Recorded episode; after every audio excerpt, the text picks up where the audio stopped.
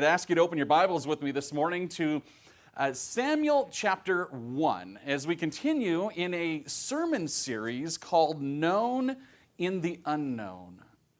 We're really seeing that there is so much in our world right now that is, that is unknown. Uh, we, a couple of weeks ago, we, we sent the kids, we got ready to send the kids to distance learning school. Who, who really knows how to do that? Yeah, we're, we're learning, but it was unknown. We, um, even, even uh, six or eight or ten weeks ago, when, when church went distance learning, we really didn't know what was, what was going on. And, and honestly, we don't know what the next 10 weeks look like. We don't know what December looks like. We live in a world of unknown. So it is really important for us to really focus on what we do know and look at the known in the unknown. I'll tell you, when I was a kid in high school, I didn't play many sports. I was kind of a kind of a scrawny kid. I played golf my freshman year, and I played football my sophomore year. And when I was in playing football, I was way out of my league. There was I wasn't one of the kids that knew a whole lot. I'd never played before. And so I show up and, and I'm amongst many other sophomores who have been playing in maybe they played in freshmen they, they played in uh, our, our team then was the, the, the tomahawks was the, was the kids team but maybe they had played then i had no experience i thought it would be cool to be a receiver I'd seen those guys on TV. It looked like a cool position, so I thought I'd be a receiver. But there was a coach that thought, you know what, you're not a receiver, you're a lineman and I, I really didn't understand what I was about to do, but so I became a lineman. Now, let me tell you something. I was not a lineman. I was a, a, a, skinny little kid. I wasn't going to push anyone over on the line. So every day in practice, I would go and I'd line up against other kids who were 50 pounds heavier than I was, who could bench press 50 pounds more than I could, and, and who could tackle 50 more guys than I could. And, and I, was, I was just put on the ground practice after practice after practice.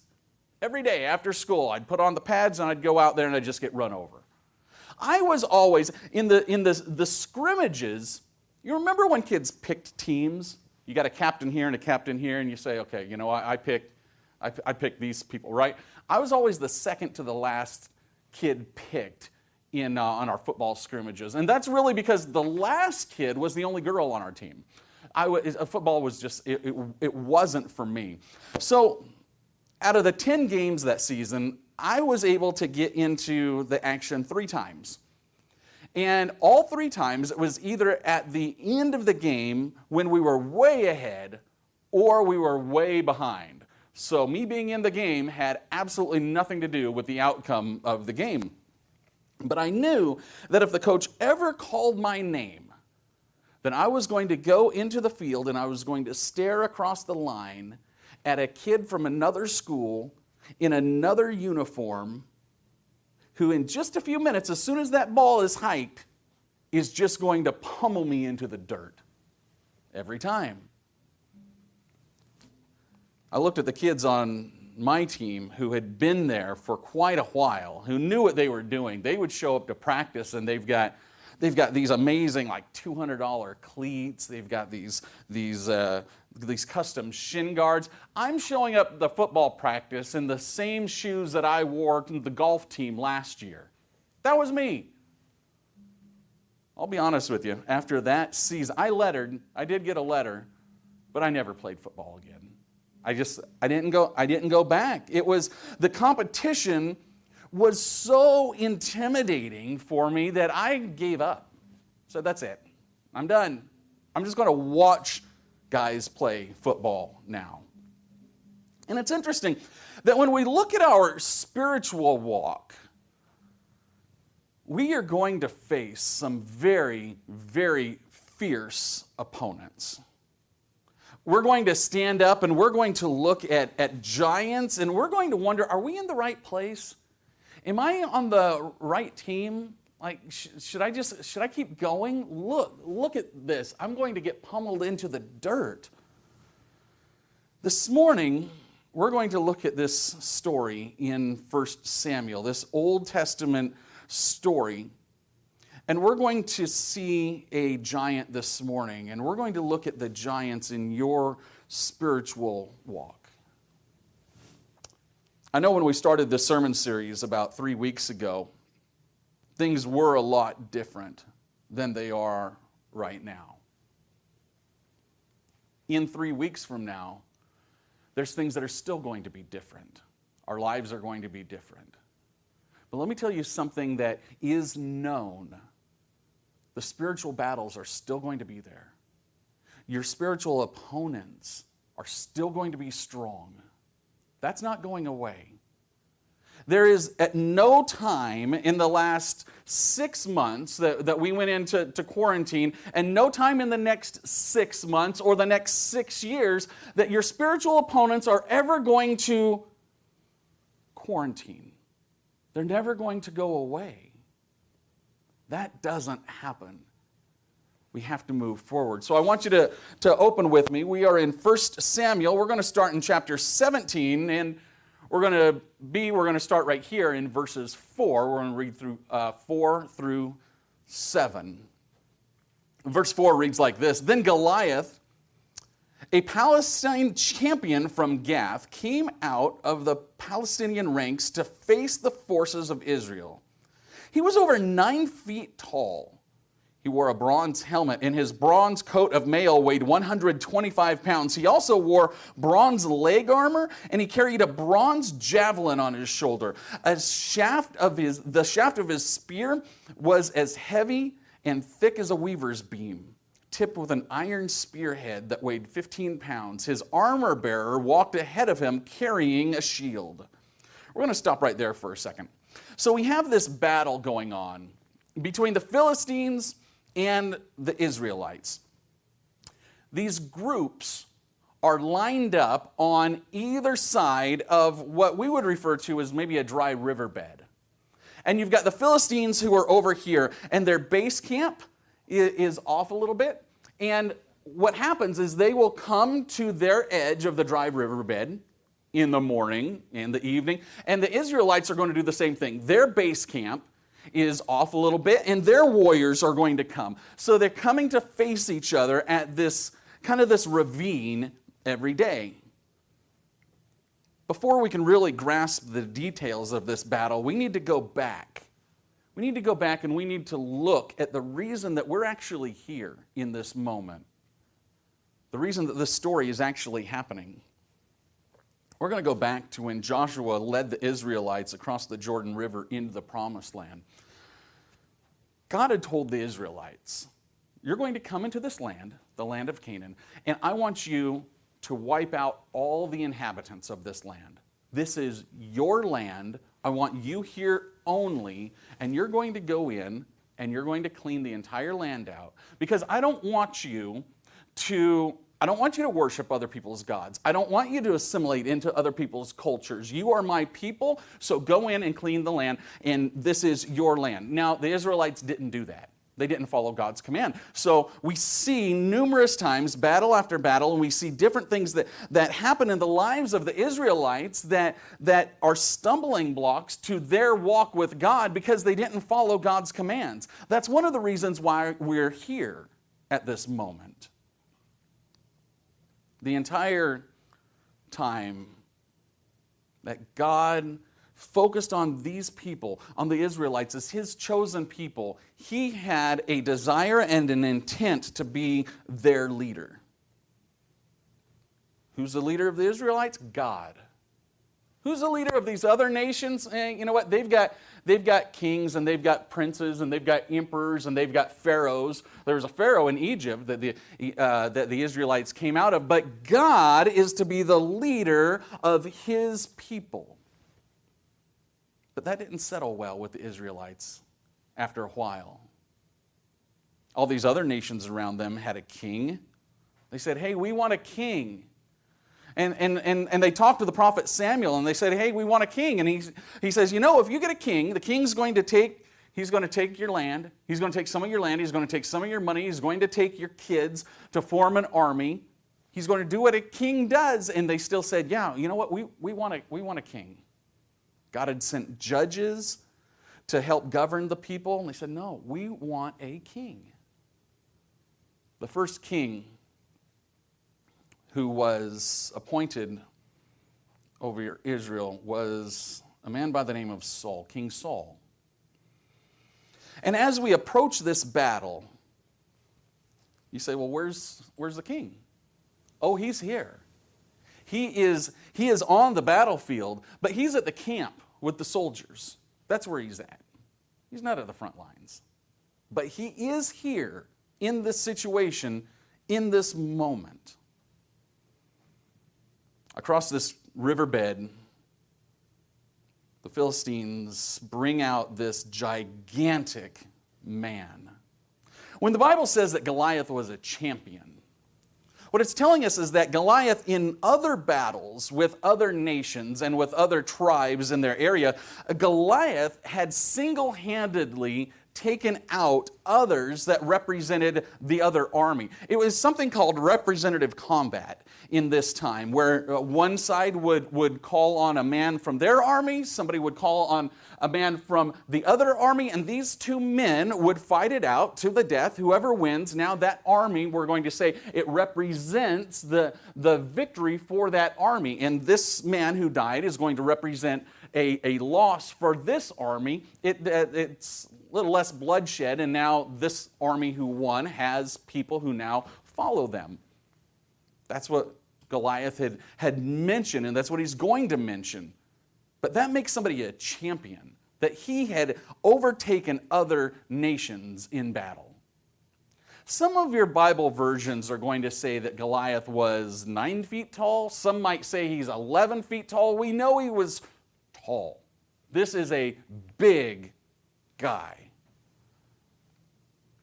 He's a train killing machine. He's like the Terminator on Palestinian steroids. This guy is it's, he's huge. He has this, this armor on that, you know, you couldn't have just gone to the shelf and just grabbed any helmet, not for Goliath. His head's too big. He needs a, a special made helmet. You can't just go and, and grab him any uh, javelin or any spear. It look like he's playing with a, with a kid's toy, right? I mean, he has to have big armor to cover this big guy.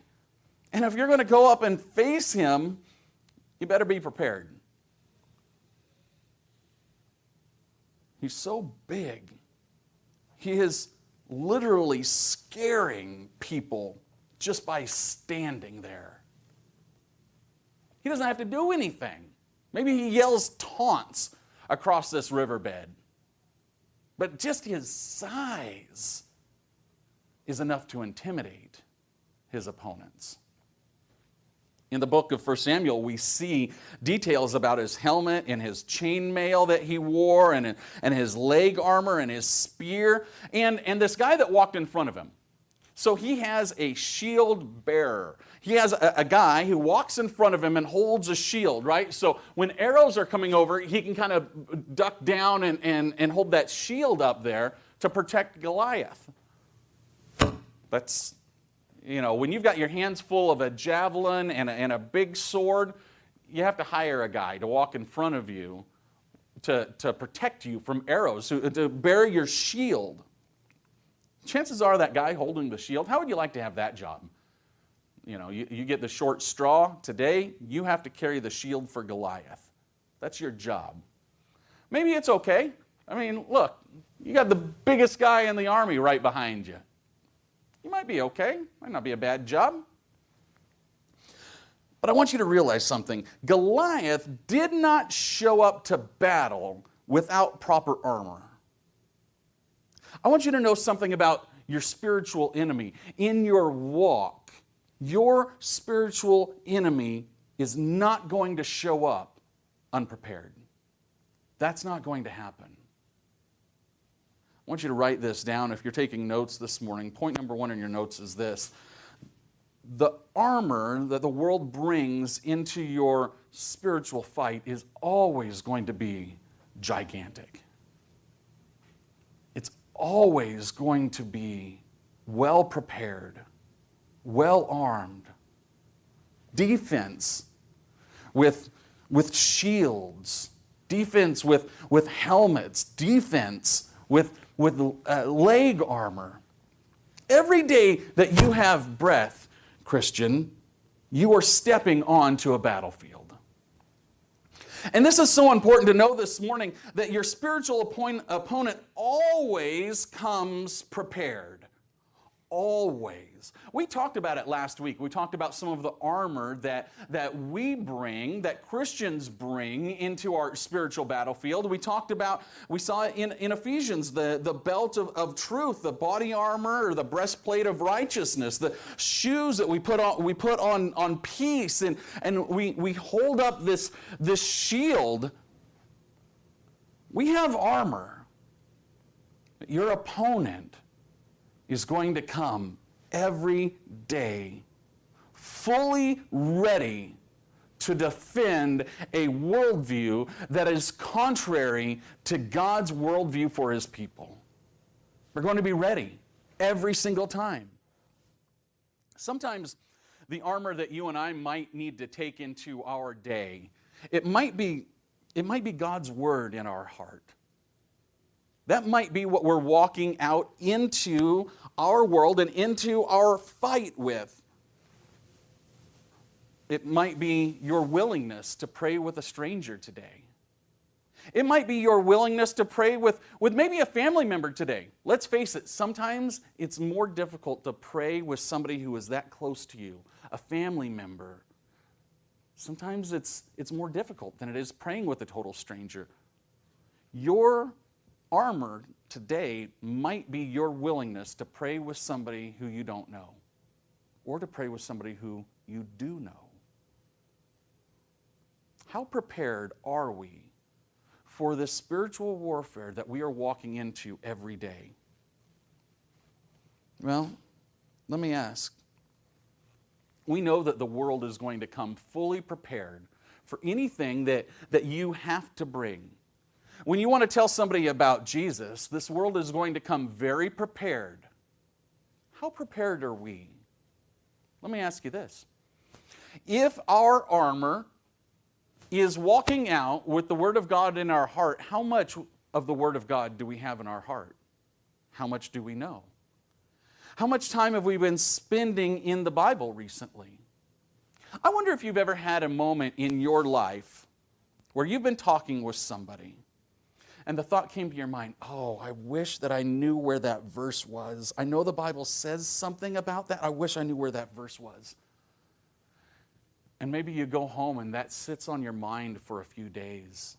You think, wow, if I would have known that, I could have, I could have talked to somebody and I could have explained to them that this is what the Bible says. Well, let me ask how strong is our armor of taking the Word of God out into our battlefield? We can continue to strengthen our armor. We can continue to strengthen our offense. We can continue to strengthen our defense when we have God's word in our heart. The more we have, the stronger that we are. But it, would it be fair to say that we are fooling ourselves if we tell ourselves that we are able to go out and, and fight this battle with the scripture that we know? With, you know, I got it. I'll have the, the right verse will come to my head at the right time. I just know that it will. I don't really have to put any work into this. I don't have to practice. You know what? The kids on my football team, you know how they got better? They practiced every day. They'd done it for years. They'd shown up, practiced for years. There's moments that I wish, and I know that there's moments in your life that you wish that you knew that scripture we can be ready for the battle, but we need to keep preparing for the fight. We have to be prepared for this spiritual battle at all times, at every moment. You want to see this, this uh, battle in the Bible take place? Come back with me. We're in 1 Samuel chapter 17. We're going to be in verse number 8. It says Goliath stood and shouted a taunt across to the Israelites. Why are you all coming out to fight? He called. I'm a Philistine champion, but you are only the servants of Saul. Choose one man to come down here and fight me. If he kills me, then we will be your slaves. But if I kill him, then you will be our slaves. I want to see you, you see this, very important. Verse number 10 I defy the armies of Israel today. Send me a man who will fight me. Then Saul and the Israelites, or when Saul and the Israelites heard this, they were terrified and deeply shaken. Some of your versions are going to say that they ran back to base camp. Verse number 13. Jesse's three oldest sons had already joined Saul's army to fight the Philistines. David was the youngest son. For 40 days, every morning and evening, the Philistine champion strutted in front of the Israelite army. One day Jesse said to David, Take this basket of roasted grain and these 10 loaves of bread and carry them quickly to your brothers and give these 10 cuts of cheese to their captain. See how your brothers are getting along and then bring back a report on how they are doing. So every day, both of these armies, they put on their suits of armor, they get out of their, their tent, they get ready for their day, and they go out to the battlefield. And for 40 days, Goliath stands up in front of his army. All of these guys, he's going to stand out front. And he's going to yell across this riverbed and taunt the Israelites. Every day, this is happening. And he says, Choose one warrior to come out here and fight me. And everyone runs. And before he's finished his taunt and just kind of laughing at them, he says, Why are you even coming out here to fight? Look at me. Look how tall I am. You guys can't even, you're not even sending one warrior out here. I've been doing that a month and a half, I've been coming out here every single day. I keep coming out, and you're not finding a single guy. Who are you? You're just servants of Saul. And he says, I defy the God of Israel. It's pretty clear that the Israelites didn't have very much respect for this insult.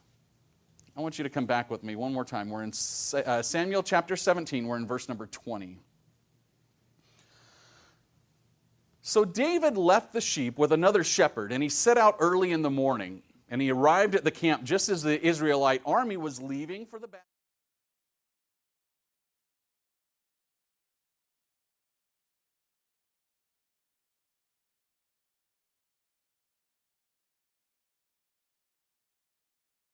Hurried out to the ranks to greet his brothers. As he was talking to them, Goliath, the Philistine champion from Gath, he came out from the Philistine ranks. Then David heard him shout his usual taunt to the army of Israel. As soon as the Israelite army saw him, they began to run away in fright. Have you seen the giant? The men asked. He comes out each day to defy Israel. The king has offered a huge reward to anyone who kills him. He will give that man one of his daughters for a wife, and the man's entire family will be exempt from paying taxes. Don't worry about this Philistine, David told Saul. I'll go fight him.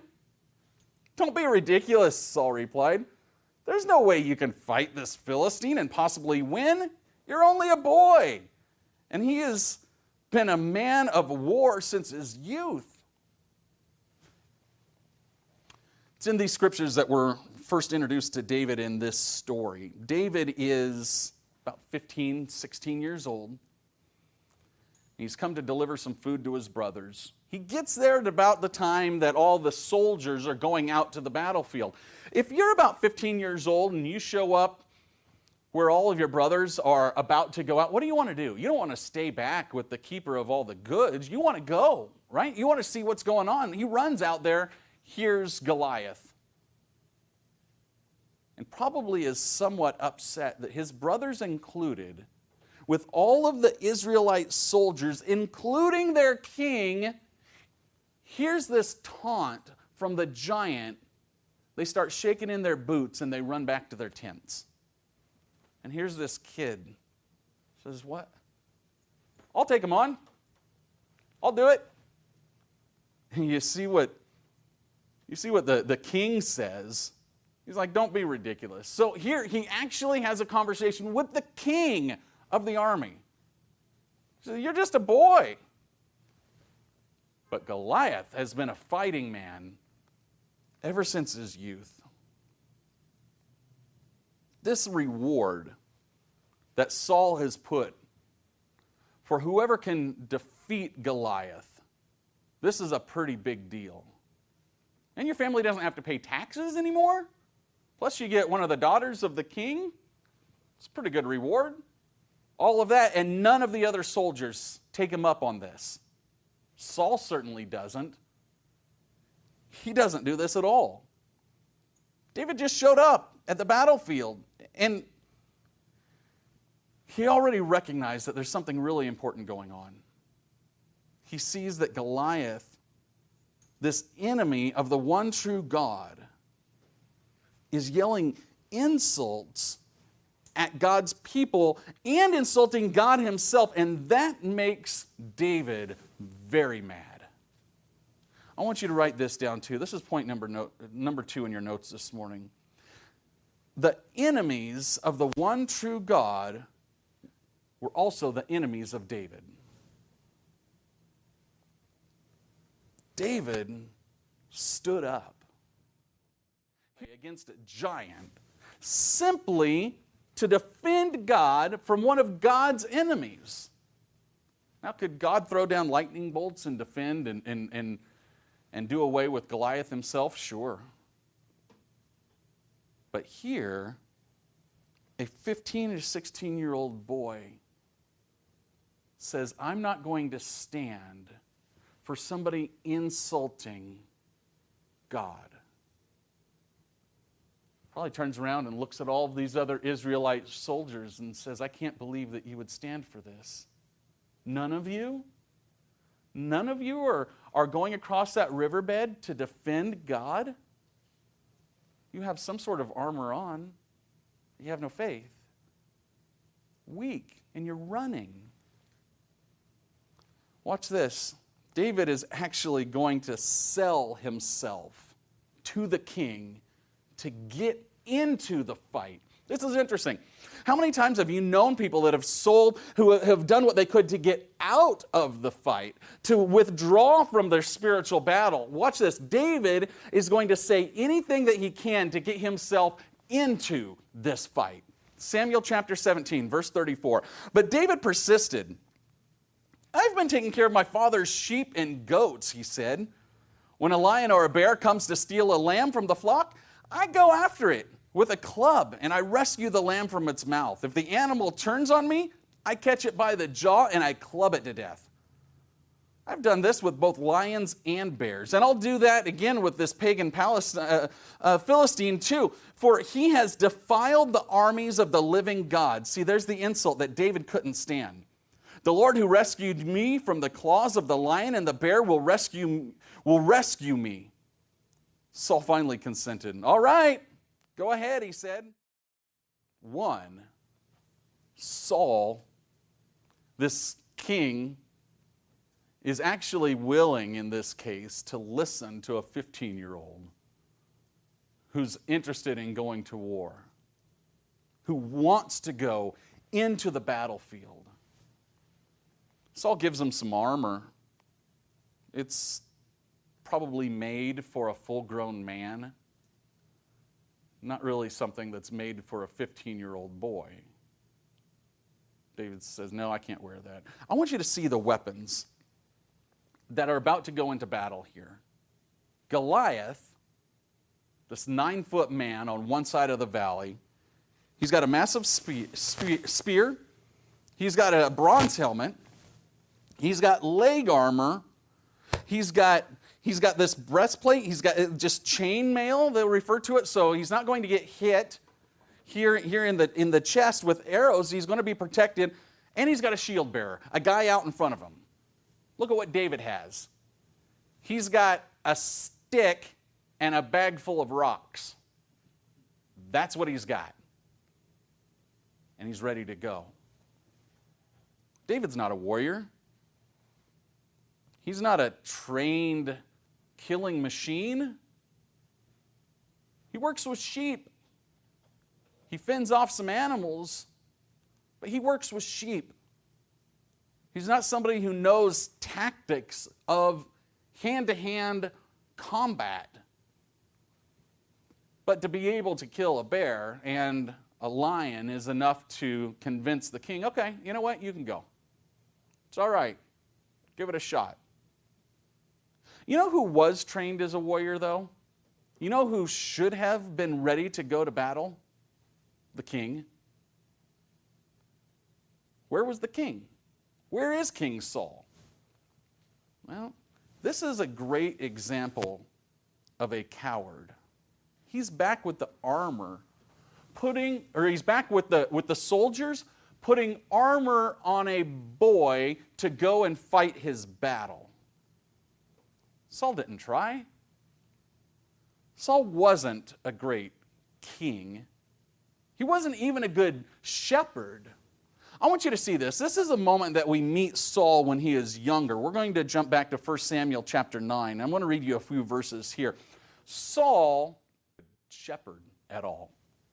1 Samuel chapter 9, verse number 1 says, There was a wealthy, influential man named, named Kish from the tribe of Benjamin.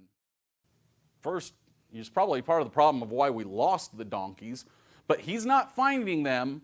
And then he is influenced by his servant saying, Hey, you know what? Let's go over here. Let's go find the man of God.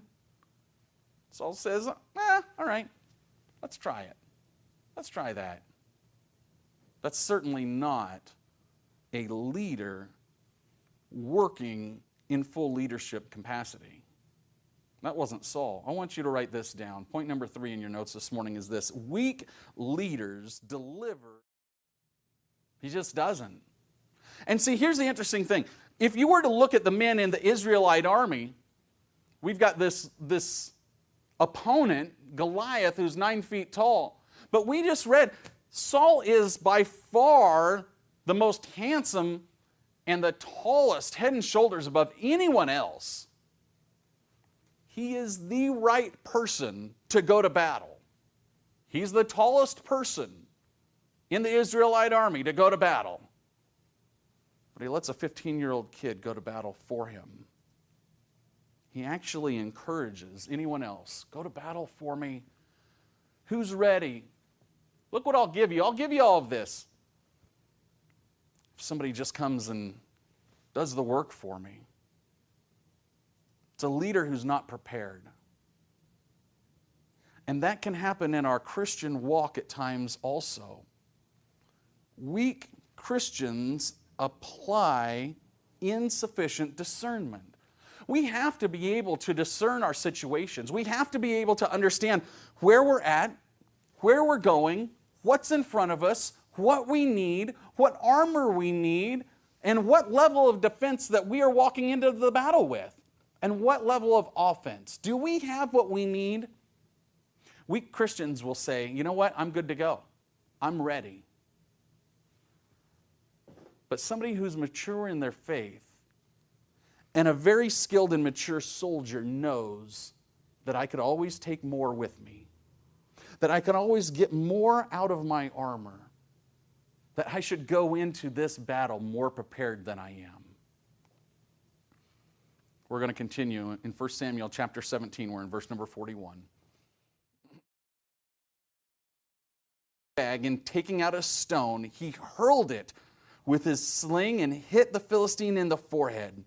The stone sank in, and Goliath stumbled and fell face down on the ground. I want you to write this down. This is the fourth and final point in your notes this morning. Even the smallest weapon of the one true God is overwhelming. Even the smallest weapon of the one true God is overwhelming. If you and I pick up our worldly armor and go out into battle, there's a chance we're not going to make it. If we're trying to fight this on our own merit, this isn't our war. This isn't our battle, but we are soldiers. We go out with the armor that God has given us, and He has given us weapons. He has given us protection. The smallest weapon that God has for you to take into the battle is overwhelming. You know how many people's lives have been changed by one single verse? You know how many people's lives have been changed by the fact that they were handed a Bible? That might seem small. That might seem like it's a book. It's a free book that you took out of a drawer at a Motel 6. How is that going to change lives? Because it is a weapon of God's that is overwhelming. Imagine if you had God's weapons that you were walking into battle with every day. Every day we walk with the most overwhelming weapons at our disposal because they're God's weapons. I want you to see the end of the story. Verse 51 says this When the Philistines saw that their champion was dead, they turned and ran. Then the men of Israel and Judah gave a great shout of triumph and rushed after the Philistines, chasing them as far as Gath. Then the Israelite army returned and plundered the deserted camp. This was God's battle. This was God's battle to win. When man showed up to fight this battle, man ran away every day scared. But when God showed up with a boy to fight this battle, God gave this boy the smallest weapons, no armor, but weapons that were overwhelming. It overwhelmed a giant. It overwhelmed an army and it overwhelmed a nation. God can do that. Isn't it amazing what God can do? With what we can see as so little, God can do so much. When we try things on our own, when we try and walk into the unknown, on our own. We're going to lead people deeper into unknown. Imagine trying to be a leader and not having the proper armor to give your soldiers. See, if we're trying to, if we are trying to properly arm an army of God's soldiers, but we're using man's tools, we're not a very good leader for God's people. There's somebody in your life who's actually looking to you right now, who's actually looking to you to lead. I know there's that verse that you want to tell them that would be so perfect for the situation if you could just remember. Sometimes it's easier to remember when we spend some more time in God's Word. And we start taking in His weapon, and we let His weapon overwhelm us so that with that, we can go in to the spiritual battle and overwhelm giants. Will you pray with me?